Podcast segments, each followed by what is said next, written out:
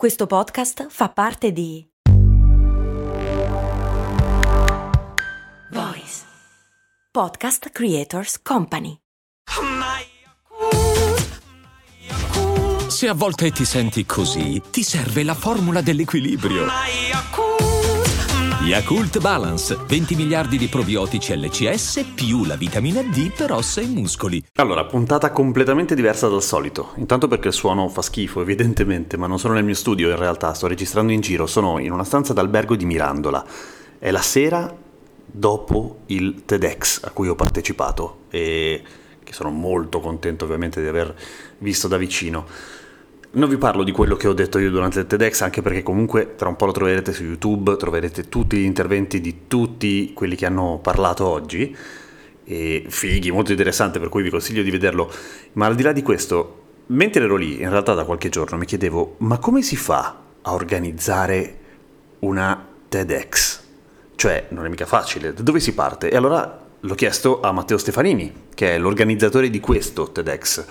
E ovviamente se avete in mente come funziona il format TED e le TEDx, che sono alla fine la versione eh, organizzata in modo indipendente in giro per il mondo, che seguono però lo stesso format, beh, le regole sono abbastanza rigide e ci vuole una licenza vera e propria come appunto ci racconta Matteo. Cose molto, cose molto, cose molto umane.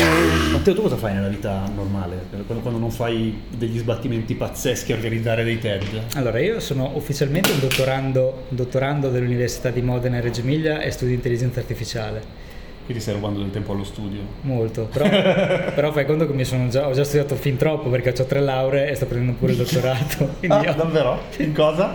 Una laurea in ingegneria gestionale, poi una laurea in management dell'innovazione, che è economia, e poi una laurea in ingegneria informatica. Ok, cioè sei la persona giusta per organizzare una cosa del genere? Ma secondo me sai sì, perché cioè, non è che sono per forza solo io, però diciamo che io metto insieme due cose che mi appassionano, cioè la scienza e la cultura, la conoscenza quindi, con l'intrattenimento degli eventi, perché io organizzavo eventi quando ero ragazzino, quando ero un mannaggia. Ma...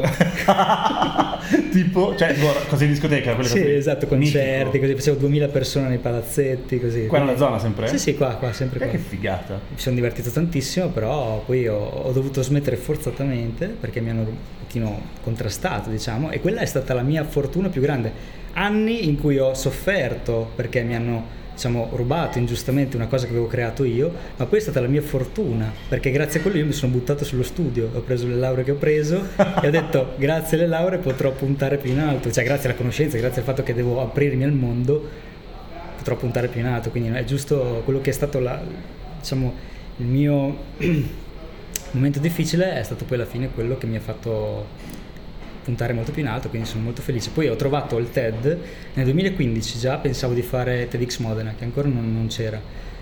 Ho valutato come fare, vedevo c'era da prendere una licenza, c'era da chiedere al TED internazionale. Cos'è la, la licenza? Che ho sentito che sei licenziatario e ho detto... Allora, il TED è un organismo internazionale no profit che fa la sua conferenza internazionale a Vancouver. È nata però nel 1984 ah, okay. in California. Poi dopo vari vicissitudini adesso è a Vancouver come sede le fanno una all'anno ed è una roba Gigante, esagerata, esatto, sì. quella ufficiale, no? che chiamano Elon Musk, Bill Gates, questi qua.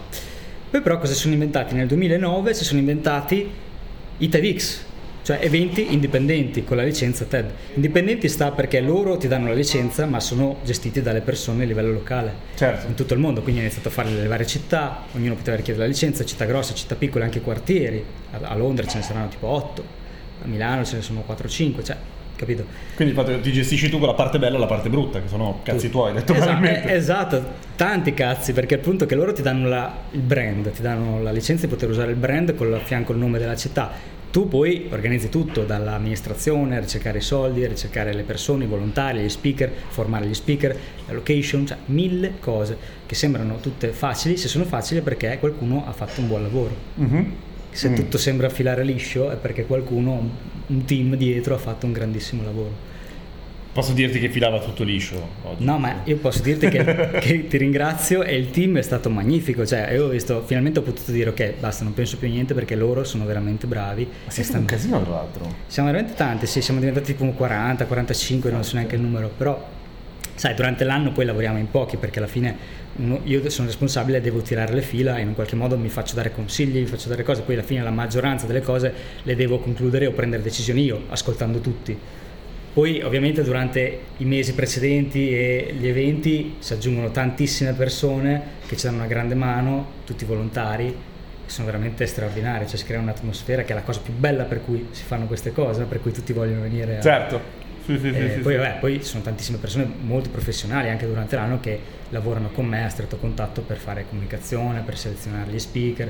eh, veramente anche per come abbiamo scelto te di chiamare te Grazie, ovviamente è stata soprattutto la mia compagna che ha Sì? scelto la maggioranza degli speaker quindi La lei mitica Alessia. la mitica Alessia Scacchetti che lei ha selezionato ben quattro speaker di questa edizione Bella. Quindi è stata, cioè, è stata premonitrice no? è quella che ha trovato più E tu lo speech non l'hai mai fatto da qualche parte? No, perché allora se tu prendi la licenza ovviamente non puoi fare da speaker al tuo evento, però lo potresti Ok. fare agli altri eventi, e solo che appunto io che cosa vado a dire? Minchia, cioè quello che hai appena raccontato non è niente male, cioè il fatto che facevi eventi e che poi a un certo punto da quello sei stato portato via per forza e che è stata la tua fortuna, già va bene uno speech. Sì, però è uno speech abbastanza banale, nel senso che se ci pensi è una storia di rinascita, una storia di dire ok, ho avuto però- questo momento, poi ho, ho vinto, ho fatto questo, ho fatto quello, è un po' un'autocelebrazione che di solito ai TED si cerca di evitare. Ah, ok, Quindi ho capito. Non, non avrebbe grosso senso. Poi se un giorno avessi qualche idea rivoluzionaria sull'intelligenza artificiale o su qualcosa di scientifico, allora lì posso dire ok, si può fare divulgazione, magari è il caso che lo provi a fare, ma altrimenti... Qu- quanto ci si mette a organizzare un TEDx? Un anno, un almeno. anno. Il primo un anno e mezzo, consiglio. Ok, perfetto. Tra l'altro adesso devo iniziare a organizzare anche quello di Forte dei Marmi, perché ho preso la licenza per farlo anche là. Ah sì, perché tu prendi la licenza No, sul aspetta, luogo? scusa, non l'ho presa io la licenza, sbaglio, sono co-organizer di Forte dei Marmi, ho fatto prendere la licenza a una mia amica di- del posto. Ok. E però alla Però fine, mano tu. Alla fine diciamo che organizzo io perché insieme a lei sono più esperienza e lei è stata una ragazza che ha voluto provare e io ho detto va bene ti, ti guido io, faccio la maggior parte delle cose io visto che ho esperienza e là è un posto io sono cresciuto là d'estate e quindi per me è un posto anche là del cuore oltre Certo. a questo quindi ho detto c'è una possibilità qua impressionante dobbiamo prendere la licenza anche qua Quindi organizzare i TEDx è una figata, però devi essere ma- matto di base. pazzo, Pazzo, pazzo, scatenato devi avere voglia di perdere tanto tempo però divertente, molto divertente. La soddisfazione dopo è fantastica. Io mi maledico tutte le volte che lo faccio, poi tutte le volte che finisce dico, vabbè, eh, ne vale la pena. Grazie per la chiacchierata a Matteo Stefanini e a domani con cose molto umane.